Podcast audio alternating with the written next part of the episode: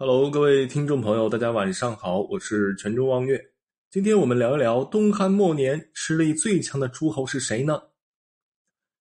让天下英雄聚集在一个大帐，共同商议大计，不是什么黄巾军，而是从西北远道而来的董卓。《三国演义》当中把董卓刻画成一个靠花钱拉关系的混账高官，各种膨胀、残暴的好色之徒。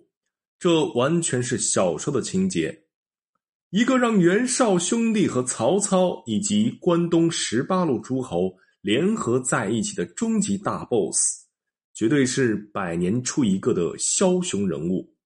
本着还原历史的初衷，我们今天就聊一聊这位凉州王。董卓出生在东汉末年的一个官宦家庭，成长于凉州。后《汉书》记载，卓履历过人，双带两剑，左右持射，为羌胡所畏。可见董卓不但身体素质过硬，武艺也很过关。当时的凉州刺史多次邀请他率军与羌人开战，而且战绩不错。董卓也被升任为郎中，获得赏赐诸多。赏赐多少不重要，重要的是董卓。乃悉分与厉兵，无所留。他把所有的财物都分给了手下兄弟们，就这样笼络第一批的死忠。而且，这可能是常年在边疆打仗的西凉军，战斗力之强就不用多说了。总结一下，青年时代的董卓，那是武功高强，骑马射箭样样精通，不惜金钱，手下有死忠若干。简直就是活脱脱的凉州刘华强。当时凉州的韩遂和马腾造反，汉末名将皇甫嵩来平叛，无功而返。朝廷启用董卓，结果大胜。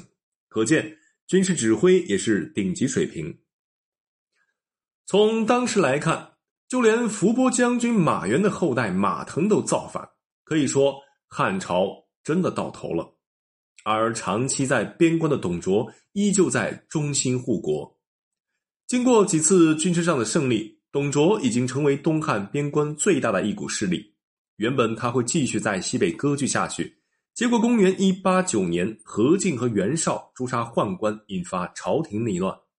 袁绍又建议何进招董卓进京，董卓本着去大城市看看的想法就去了，结果走到一半。何进突然被宦官暗杀，这才使董卓和他的西凉兵成了一股无法控制的力量。在不恰当的时间做了不恰当的事儿，这成为董卓悲剧的开始。他就像向前冲锋的西凉铁骑一样，不知回头。由于董卓是外地户口，在朝廷没有威信，于是他就通过废帝来换取威严，实则激怒了整个关东的势力。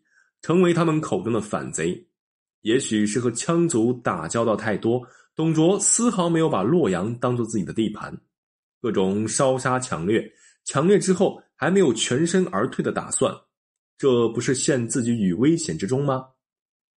战斗力极强的西凉兵面对临时凑齐的十八路诸侯，可谓是秋风扫落叶，打得袁绍一度开会准备另立新军。